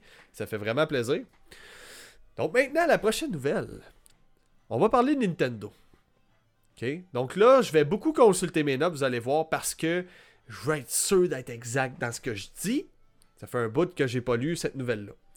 Donc, on se rappelle récemment que le store de la Nintendo DSi et de la Wii, on pouvait plus acheter de nouveaux jeux sur le store, donc sur le magasin en ligne. Euh, excusez-moi, non, le Wii Channel a arrêté en 2019 et sur la DSI, c'était en 2017. Donc depuis 2019, on ne peut plus télécharger, euh, plutôt acheter de nouveaux jeux sur le store de la Wii. La Wii, je vous rappelle qu'elle est sortie en 2006. Si vous avez encore une Nintendo Wii, il y a quelque chose qui va pas bien. Si vous jouez qu'à cette console-là, je comprends, vous aimez le motion gaming, mais pour ça, il y a le VR. Achetez-vous un MetaQuest 2, vous allez capoter. Si vous avez tripé sur le fait que euh, je bouge la manette, puis ça fait un mouvement qui est aucunement celui que j'ai reproduit, mais ça fait quand même un mouvement à la télé, c'est merveilleux. Mais si tu veux vraiment quelque chose qui suit avec quasi exactitude tes mouvements, essaie le VR, tu vas capoter. Moi là, je me rappelle quand j'ai essayé le VR, j'ai fait genre ça l'a blow my mind. Même récemment, j'ai joué à ma Wii. Parce que oui, j'ai une Wii. Et puis, euh, j'avais joué à Medal of Honor Heroes. Puis j'étais genre, oh my god, le, shooter se joue tellement bien avec la manette de la Wii. Tu vises, tu tires. Puis, droit où tu tires, ça va. Droit où tu vises avec ta manette, c'est quand même assez précis. Ça va viser à la bonne place. Donc, j'ai vraiment aimé le gameplay euh, de la Wii à ce niveau-là. Mais c'est sûr que maintenant que je joue en VR, je vois plus l'intérêt de jouer à la Wii. Genre 0%. Le motion gaming, ça avait été une petite, euh, une petite mode euh, pendant une couple d'années. Tu sais, t'avais euh, Microsoft qui avait sorti sa fameuse Kinect, que j'ai juste ici, là. Donc, à magané, je l'ai acheté usagé la semaine dernière. Pour une raison que je ne vous dirai pas, c'est un secret, c'est pour un projet secret. Donc, euh, c'est ça, euh, il y avait eu la Kinect qui était sortie, il y avait eu le PlayStation Move, donc tout le monde embarquait dans l'espèce d'engouement euh, de Ah, nous aussi, tu peux bouger en jouant à nos jeux. Ouais, tu donnes un coup de bras, puis ton bonhomme, ben, c'est tout son torse qui bouge à la place. Donc, c'est très précis. toutes les compagnies essaient de se lancer là-dedans, puis Microsoft, eux autres, ils en voulaient pas de manette. Ils avaient sorti la Kinect qui est une caméra qui détectait ton corps, puis ils disaient Vous êtes la manette. Ouais, si au moins ça détectait mes mouvements avec un petit peu plus d'exactitude, ça manquait de précision, malheureusement, on n'était pas rendu là. Mais il faut savoir que la Kinect, c'est une technologie que quand j'avais entendu parler de ça, j'étais comme, ça peut se rendre loin. Une caméra qui te pitche 10 000 points infrarouges dessus pour savoir la distance de ton corps puis tout, ben c'est ça qui sert en ce moment, dans ton iPhone, à détecter ton visage quand ça fait le face scan. Donc, euh, cette grosse machine-là, là, tu vois là, là? Ça, là? Attendez un peu. J'essaie de. Cette grosse machine-là. La Kinect, en ce moment, la Kinect était sortie en quoi 2009-2010 Ça fit dans une affaire grosse de même sur le devant de ton iPhone. C'est fucked up La technologie ne cesse de me surprendre à quel point on, est en train de tout miniaturiser. Hein. On aime ça quand tout est gros là, chez le monde, mais pour les appareils électroniques, par exemple, et eh boy, il faut que ce soit de plus en plus petit. Tout le temps plus petit. Hein? Fait que bref, euh, le store de la Wii a fermé en 2019. Euh, ben plutôt, on n'était plus en mesure d'acheter de nouveaux jeux, mais tu pouvais retélécharger les jeux que tu avais déjà achetés. Mais là, cette semaine, le monde se sont mis à paniquer. Là, c'est quoi? Le store de la Wii est fermé, on n'a plus accès depuis plusieurs jours. Non, non, non, non, non. On a eu une réponse de Nintendo, là. Même moi, j'avais fait une, euh, une vidéo là-dessus sur TikTok. Je vous rassure, Nintendo nous ont, nous ont rassurés. Ils, ils ont appris qu'il y avait une panne actuellement sur les stores, euh, justement, de, la Wii et de la DSi. Donc, ils sont en maintenance en ce moment. Ça va revenir en ligne. On va être mis au courant éventuellement. Mais étant donné que c'est plus des plateformes très, très actives, hein, ceux-là qui jouent à la Wii encore et à la DSI, Allô? 2022, c'est aujourd'hui.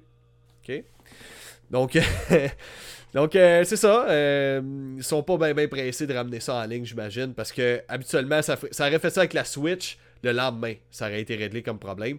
Puis ça aurait pas été très éthique, comme je disais dans mon vidéo TikTok. Ce serait pas très. Euh, très correct, je pense, jour au lendemain, retirer l'accès et la possibilité aux gens de retélécharger leurs jeux qu'ils avaient achetés. Puis là, encore une fois, je reviens là-dessus. Guys, faites attention. Si vous avez des jeux auxquels vous tenez, que vous voulez absolument rejouer sur votre Wii, sur votre DSi, téléchargez-les maintenant. Parce que gardez en tête que du jour, au lendemain, Nintendo nous a averti que dans pas long, ils vont tirer la plug.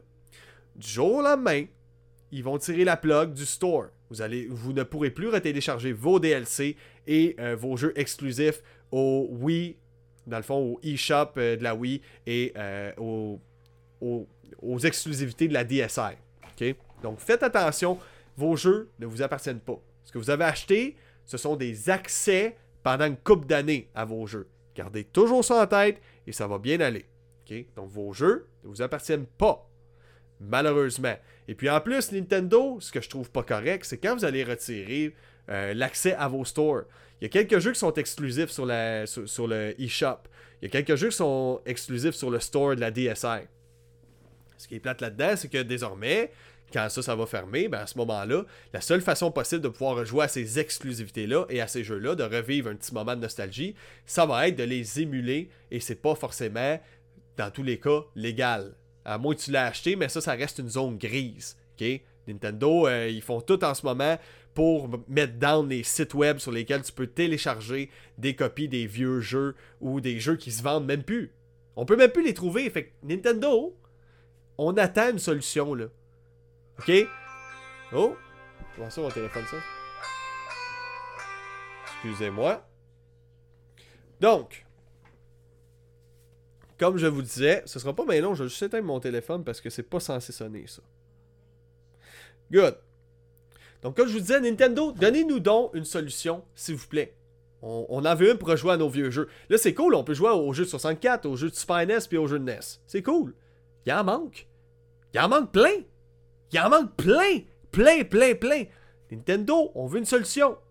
Je veux une solution clé en main. Je veux rejouer à mes jeux de Wii et je veux surtout rejouer à mes jeux GameCube. Je veux rejouer à Super Mario Galaxy sur ma Switch. OK? Sans que ce soit une espèce de portage de merde pour euh, fêter les 35 ans de Mario, là. C'est-tu possible? Merci. Donc, euh, il y a euh, Victor qui dit Bro, ils ont changé le nom aussi. Le nom de quoi? Le nom de quoi? Sorry, man. Je suis désolé, j'ai pas suivi, man. Euh, sinon, il y a Crawl Addict qui, me dit Hey, salut Sniff, euh, moi, vu mon épilepsie, je peux pas, je peux pas le faire. Ah, man, ça c'est bad. Pour vrai, je serais triste d'avoir des troubles épileptiques parce que j'aime beaucoup trop le VR. Si du jour au lendemain, je suis déclaré épileptique, euh, tu vas me voir à tous les jours être demain sur le plancher en train de me cogner le front sans me rendre compte de ce qui se passe autour de moi. Parce que je serais pas capable de ne plus jouer à la VR jamais. J'aime trop ça. mais bon, en tout cas, je dis ça, mais je pense que ça prendrait juste une crise d'épilepsie pour me convaincre du contraire. Là. Watch qui me dit Je joue encore à la Wii avec ma famille de temps en temps. Ouais, mais c'est une bonne. C'est une console qui rassemble aussi, faut dire. Les jeux comme Wii Sports, tout le monde. Tout le monde sont capables de faire ça, balancer la petite boule de bowling. C'était efficace, c'était simple, c'est ça que les gens aimaient. C'était pas trop compliqué. Mais la Kinect est vraiment venue compliquée à patente. Ah, tu veux naviguer dans les menus? Fais ça même avec ta main, puis quand tu veux sélectionner quelque chose, tu fais ça. C'était pas très très intuitif. Victor qui dit c'est triste, euh, c'est triste même, euh, même pas avec un modèle perso. Ça c'est triste même pas avec un modèle perso. On parlait de quoi à ce moment-là? je me rappelle plus. Euh, sinon, euh, je m'excuse, euh, Victor, ça tombe que sur toi, mais je suis vraiment désolé. Je me rappelle plus de, quoi qu'on on parlait à ce moment-là. Misery Gabe qui dit Wow, Victor du VR. Ah, ok, du VR. Du VR, c'est triste, même pas avec un modèle perso. Oui, oui, ok, ils ont changé de nom. Oui, c'est rendu le MetaQuest plutôt que l'Oculus Quest. Puis honnêtement, ils auraient dû garder le nom Oculus parce que Oculus, euh, Facebook, by the way, je vous, parle. Oculus, c'est un nom qui était installé dans le monde du VR. Tu disais Oculus, tout le monde était comme Ah ouais, le VR. Tu sais? Ah, regarde mon Oculus. C'est comme Nintendo dans le temps, le monde dit Ah, arrête donc de jouer avec ton Nintendo là. Mais c'était pareil avec Oculus. Fait que vous auriez jamais dû retirer ce nom-là. Jamais, jamais. Point de vue marketing, là, pire erreur à vie. Pire erreur à vie. C'était stupide. Changer de Oculus à Meta, vraiment con. Vraiment stupide. Vous avez, vous avez juste collé un coup de masse dans le VR. Ok, déjà qu'on. J'ai hâte que le VR devienne gros, qu'on ait des vraies grosses expériences AAA là-dessus, euh, que ce soit juste des gros jeux qui sortent dessus. Et eh bien là, vous, avez donné un bon gros coup de marteau là-dessus, ça commence à pogner. Ça, ça commence à vendre pas pire de casque pour une fois. Puis ça devient un marché qui est considérable pour les studios de développement de jeux vidéo en ce moment. Donc, euh, Crawl Addict, il dit Ça fait 7 ans et demi environ, j'ai pas eu le temps d'essayer. ah merde. Je suis vraiment désolé pour toi, mon ami. Euh, pour vrai. Tu sais, pour, pour, jouer à ça régulièrement au VR, euh, je compatis, là. Pour vrai, c'est vraiment plate. Another Watch qui dit il y a aussi la hand tracking sur le MetaQuest. Oui, aussi. C'est merveilleux, ça. Tu peux faire semblant de ramasser des cubes ça sert strictement à rien, mais bon. Il y, a, genre deux jeux qui sont compatibles avec le hand tracking. Il y en a pas beaucoup. J'exagère, mais il y a vraiment très peu de jeux qui sont compatibles avec. Mais ça reste une expérience le fun. C'est bien fait. Euh, Benji qui me dit en vrai, je comprends pas pourquoi la Switch a des emballages de jeux de 12 cm par 9 pour une cartouche de 3 par 4. Je sais pas non plus. C'est-tu pour rester lisible? Je pense que c'est ça. Je pense que c'est juste pour rester lisible. Parce que si tu regardes les cases de PSP, c'était la même chose. Mais j'avoue qu'il aurait pu garder la même grosseur à peu près que les cases de Nintendo DS. C'était la parfaite grosseur, la parfaite taille. Pas trop gros, pas trop petit. C'est le même qu'on aime ça. Donc, euh, prochaine nouvelle. Là, il y a Steph qui m'avait dit Ah, tu vas sûrement bâcher un peu, euh, un peu euh, Gran Turismo. Oui, un petit peu. Avec raison. En ce moment, Gran Turismo 7 est en train de se faire détruire sa note sur Metacritic. le jeu est en train de se faire review bomb. Il a atteint une note aussi basse euh, récemment que 2.5 sur 10. OK? Ce qui en fait le jeu le moins bien coté, le jeu Sony le moins bien coté sur tout Metacritic au complet. C'est quoi qui explique ça, Tommy? Qu'est-ce qui est arrivé? Mais pour les Polyphony Digital, les développeurs du jeu, Hein, cette semaine, ils ont euh, déployé un patch, une mise à jour, la mise à jour 1.07. Cette mise à jour 1.07 là, avec celle-là, ils devaient faire une maintenance des serveurs. Donc, euh, une maintenance qui était censée durer seulement deux heures. Donc là, pendant ces deux heures-là, les joueurs de Gran Turismo, étant donné que même le mode solo, tu dois être connecté au serveur, tu dois être connecté en ligne, tu pouvais plus jouer au mode solo, tu ne pouvais plus jouer en mode multijoueur, mais seulement au mode arcade. Fait là où ça a frustré les gens, c'est que finalement, ça a duré beaucoup plus de 24 heures comme maintenance. Ça a presque duré deux jours de maintenance.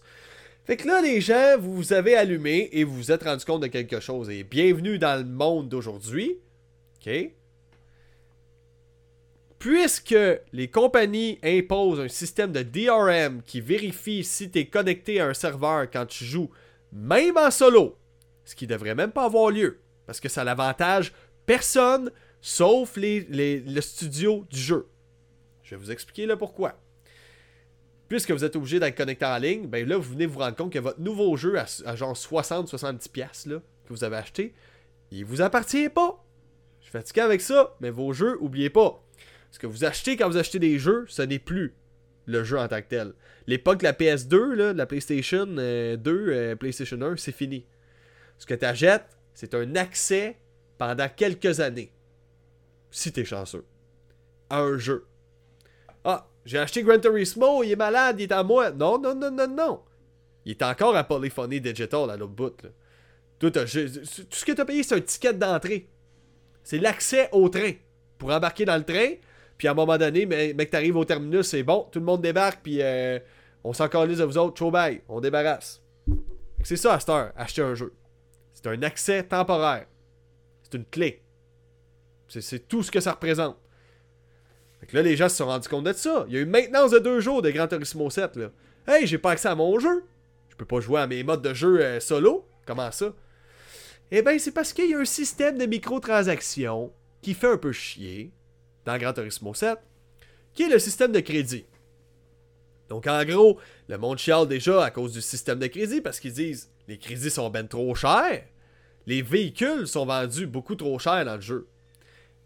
Tous les véhicules un peu plus de luxe, les bons, chars dans le jeu, sont vendus au-dessus de 2 millions de crédits. Donc là, faut savoir dans Gran Turismo 7, parmi les packs de crédits, parmi les microtransactions que tu peux t'acheter en crédit, il y a celui de 2 millions qui est 20$. 2 millions est égal à 20$. Ben, tous les prix ont été ajustés pour que tu sois pogné pour t'acheter l'équivalent de 2 packs à 20$. C'est rond même. Fait que c'est là que c'est. C'est là que c'est un petit peu shady. Puis là, en plus, avec la mise à jour 1.07, qui a tout pété le système, puis que là, finalement, Polyphony Digital ont déployé la mise à jour 1.08 de euh, Gran Turismo, eh bien, il y a du monde qui se sont rendu compte que, OK, avec cette mise à jour-là, ils ont baissé le nombre de crédits qu'on pouvait obtenir par course. Ce qui veut dire que maintenant, ça prend deux fois plus de temps. C'est jusqu'à 50% moins de crédits que tu gagnes en finissant une course dans Gran Turismo. Ça veut dire que ça prend deux fois plus de temps pour être capable d'obtenir un char. C'est rendu très long, voire quasi impossible d'avoir un char vraiment ultra performant dans le jeu à cause de ça. OK? Donc là, c'est ça qui a fait le monde sont allés review bomber le jeu. Puis il y a même du monde qui sont rendus créatifs. Saviez-vous que Gran Turismo 7 peut être jouable en remote play sur votre PC? Donc il y a quelqu'un qui a créé un script, que tu installes ça sur ton PC, et ça va jouer la course automatiquement pour toi, ce qui génère des crédits et qui te fait faire des, crédits gratuits. Tu peux faire l'équivalent d'à peu près 15 millions de crédits par jour. Donc tu n'auras pas à dépenser tes 2 millions de crédits. Et habituellement, je vous parlerai pas de ça. Je sais que c'est pas correct, mais honnêtement, quand tu forces la main aux gens comme ça, pour un jeu qui ont payé plein prix, ils l'ont payé, là. C'est pas un jeu free-to-play. Mais vous avez un système puis mécanique free-to-play, euh, Polyphony Digital. Dans Gran Turismo Sport, ça me coûtait 5$ acheter un nouveau véhicule. Maintenant, ça m'en coûte un minimum de 40, ça peut aller jusque dans les 100 quelques dollars. Si je veux m'acheter un, char de mon goût, sans mettre 12 heures pour le débloquer. Ce qui est vraiment ridicule. C'est pas tout le monde qui a ce temps-là, puis moi en tant que père, je l'ai pas ce temps-là. Donc, sachant que le principe fondamental du jeu, c'est de débloquer des nouveaux véhicules. Hein? Euh, comment? En, ayant des crédits, en gagnant des courses. T'as des nouveaux crédits. Eh bien, c'est sûr que ça commence à forcer la main du monde pas mal pour euh, se payer se payer le luxe de, s'acheter des, des, crédits via les microtransactions. Puis c'est ça qui est pas correct. Ce n'est pas correct. J'aime. Où j'allais en venir avec ça? En plus, dans Gran Turismo 7, tu ne peux pas revendre tes véhicules comme tu pouvais faire dans la plupart des euh, Gran Turismo. Fait que tu peux pas les revendre pour des crédits. Une fois que tu as le char, il est tatoué, puis that's it. Puis arrange-toi avec. Fait que ça, encore une fois, on limite les options. Pourquoi? Afin que tu puisses t'acheter les crédits. Et puis, ce qui est plate là-dedans, avec le système de DRM, que tu es obligé d'être connecté en solo, quand je vous dis que la seule personne que ça a l'avantage, c'est Polyphony Digital, c'est pas pour rien. Qui qui a intérêt, sauf eux, à être sûr que vous êtes connecté et que vous ne trichez pas en étant connecté hors ligne et en ayant accès au mode solo? C'est juste eux autres.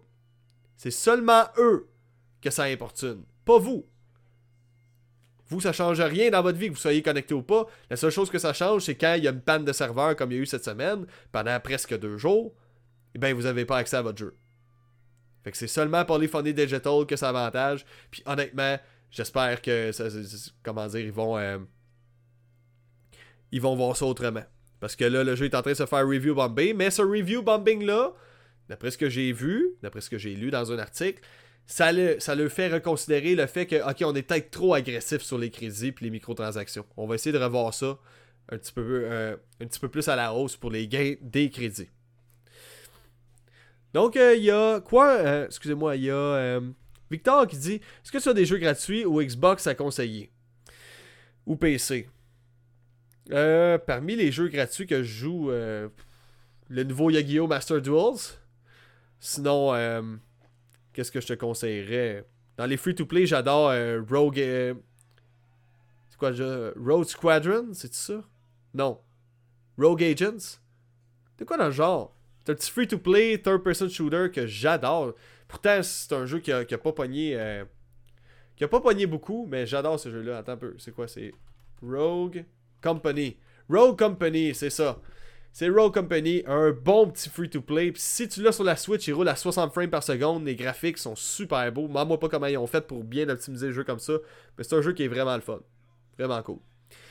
Euh, sinon, euh, quoi, euh, qui me dit euh, Je joue beaucoup à Grounded et SnowRunner.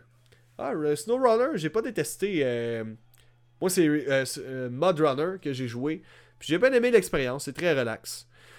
sinon, Benji Benj qui me dit Un bon FPS, Code Warzone, qui est gratuit. Ouais, effectivement, une bonne option. Je bon un petit peu d'eau, ce sera pas bien là.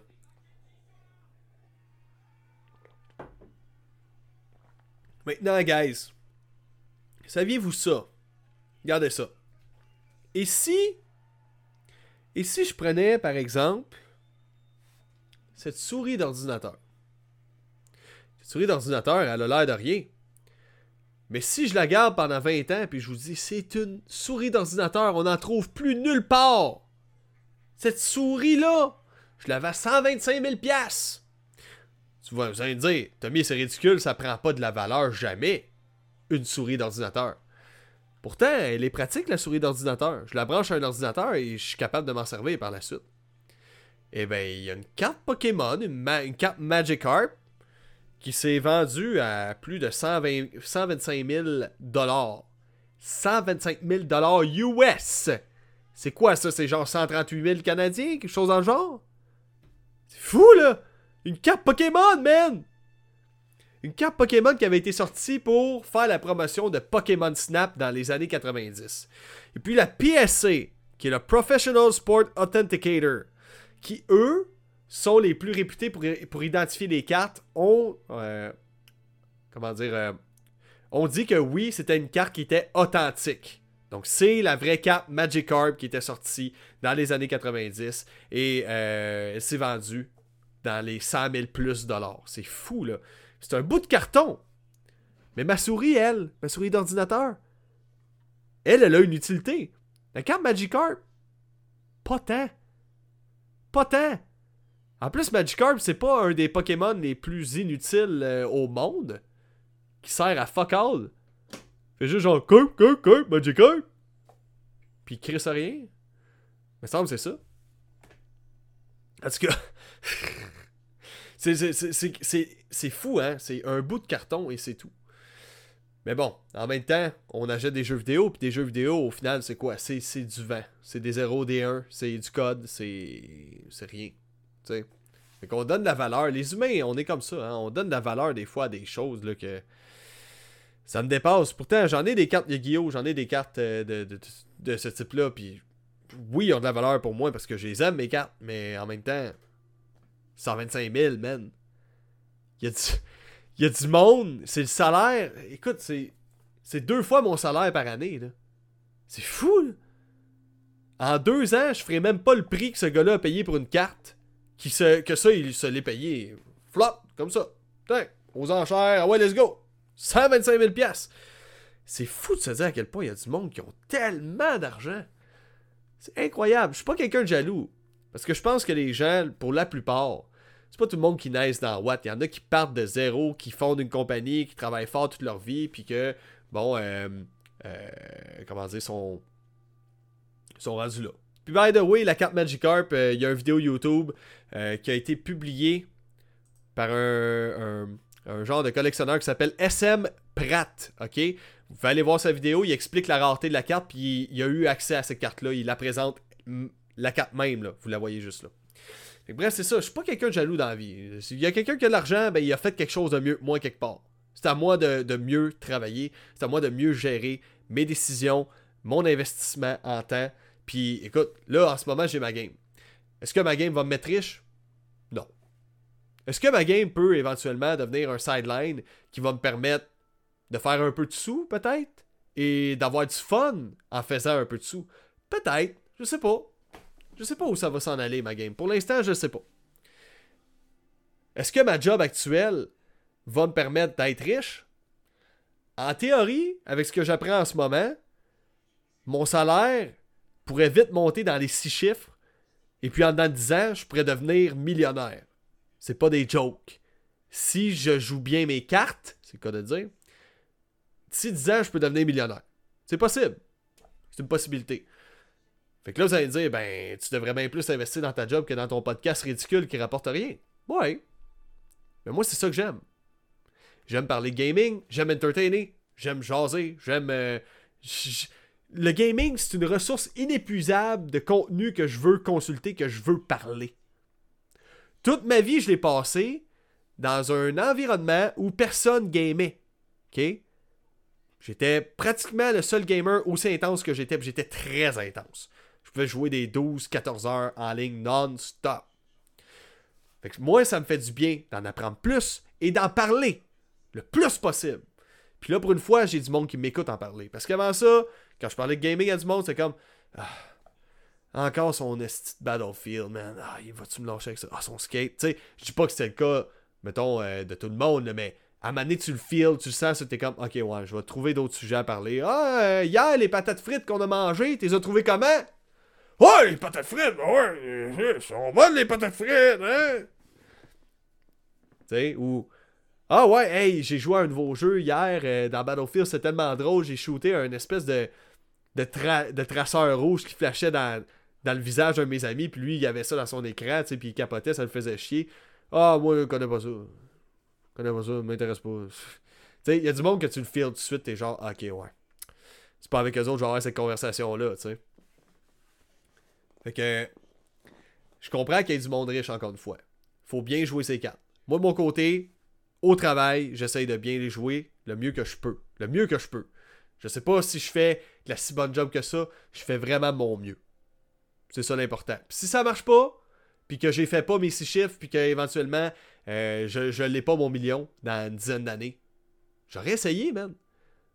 Mais pendant ce temps-là, c'est pas vrai que j'aurais pas d'autres projets, puis que je vais me tourner les pouces en attendant que quelque chose de correct arrive. Non, non. Je vais partir mon podcast.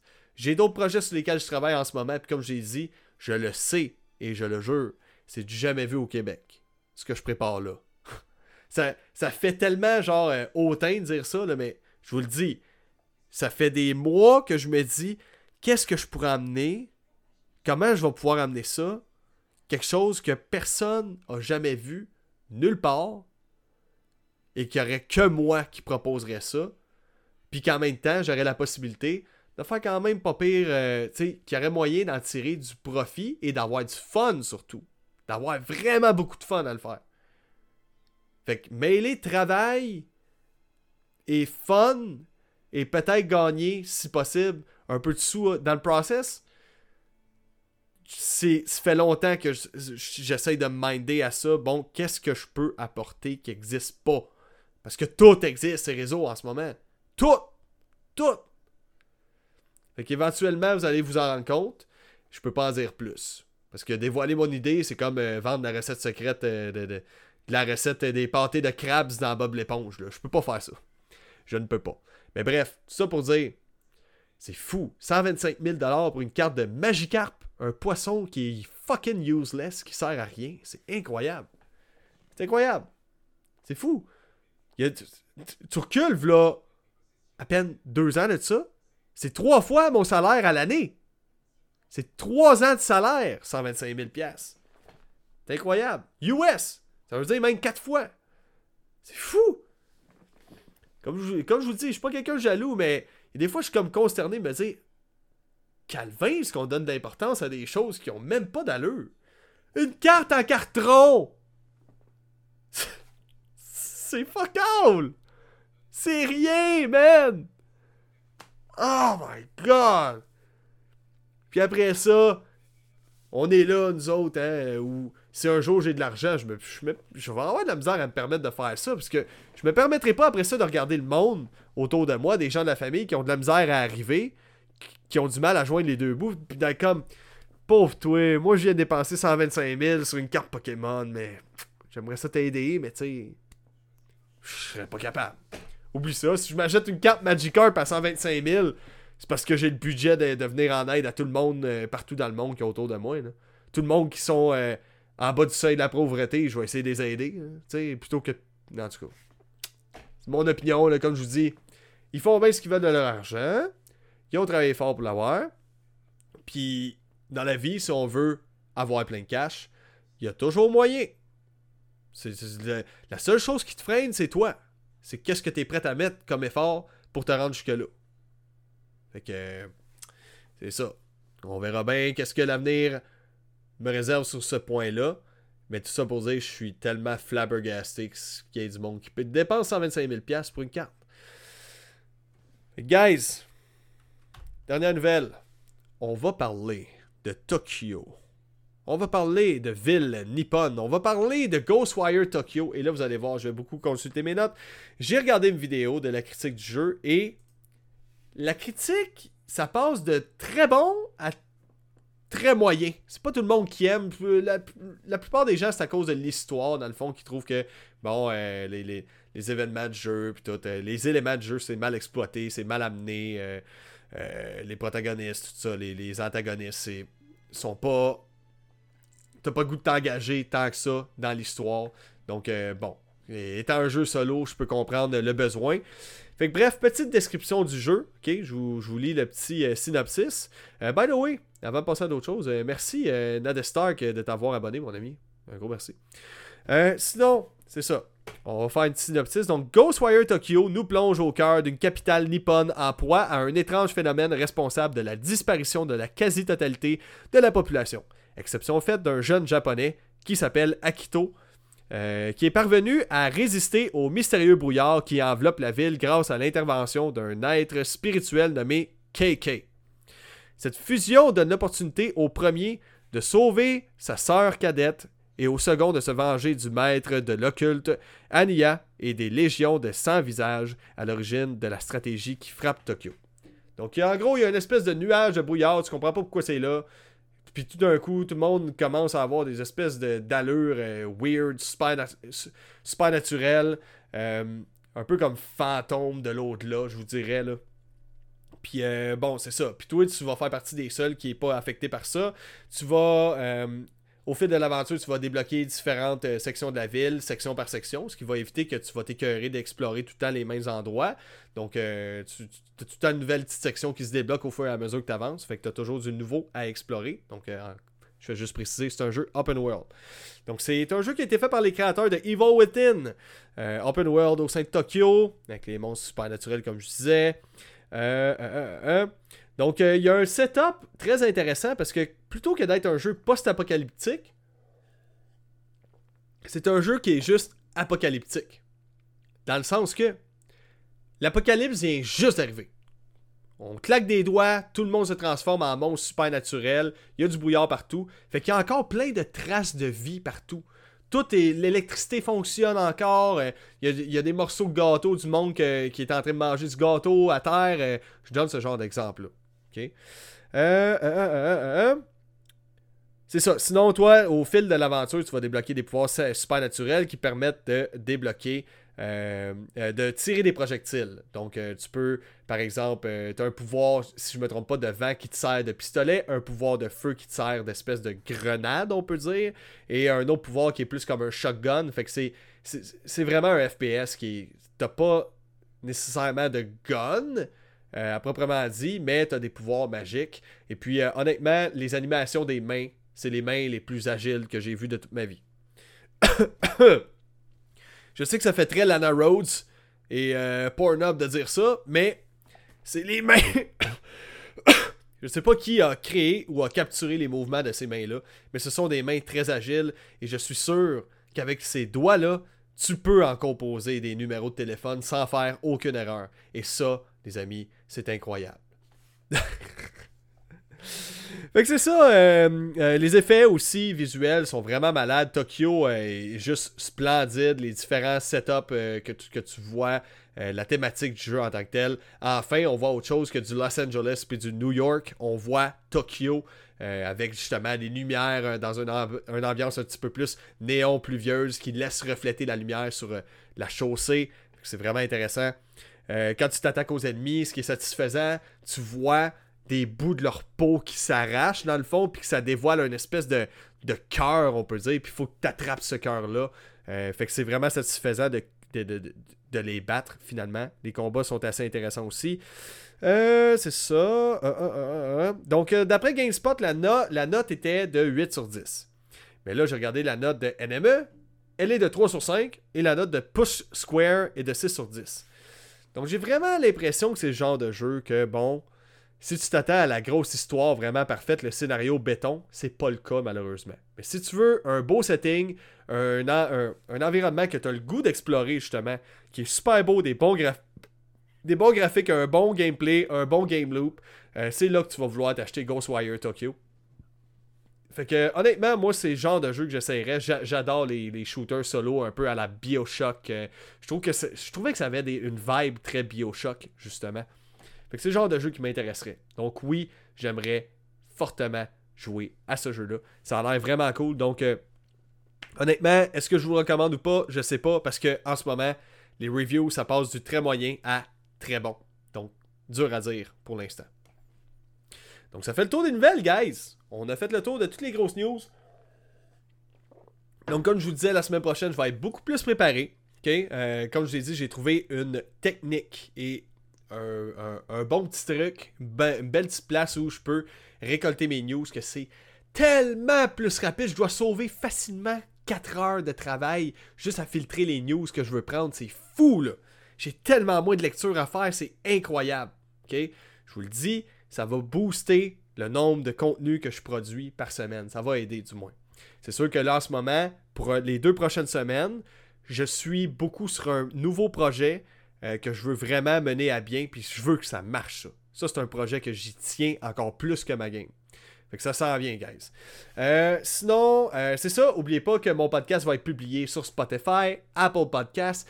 Si vous voulez m'aider, je vous demande pas de me donner des sous. ok? On, a Stéphane qui m'avait donné des sous récemment, l'équivalent d'un 10$ canadien. Merci beaucoup, Stéphane. Euh, par contre, je veux pas nécessairement vous donner des sous. ok?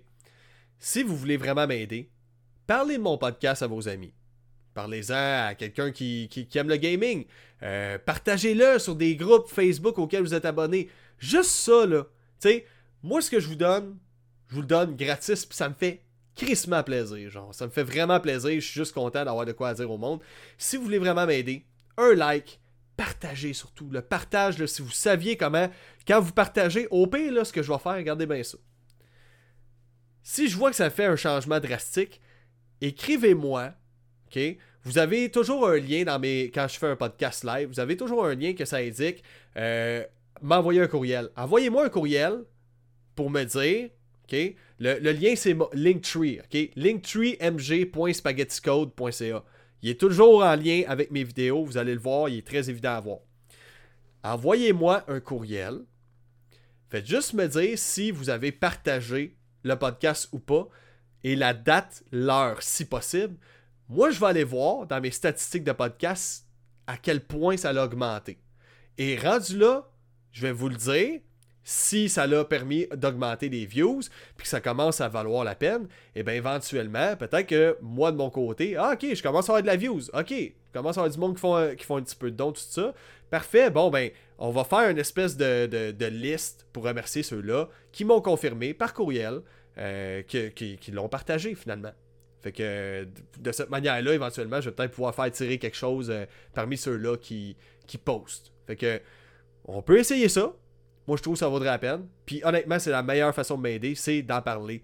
Euh, c'est de, liker, de partager. Je ne crois pas être l'être euh, humain le plus important du monde, mais juste ça, ça peut tellement aider. Puis honnêtement, je vais vous donner les résultats. Je, vous montrerai les statistiques du podcast euh, du moment que vous allez partager. On regardera ça ensemble éventuellement. Donc, pour ceux et celles qui écoutent en audio, merci d'avoir écouté et on se dit au prochain podcast.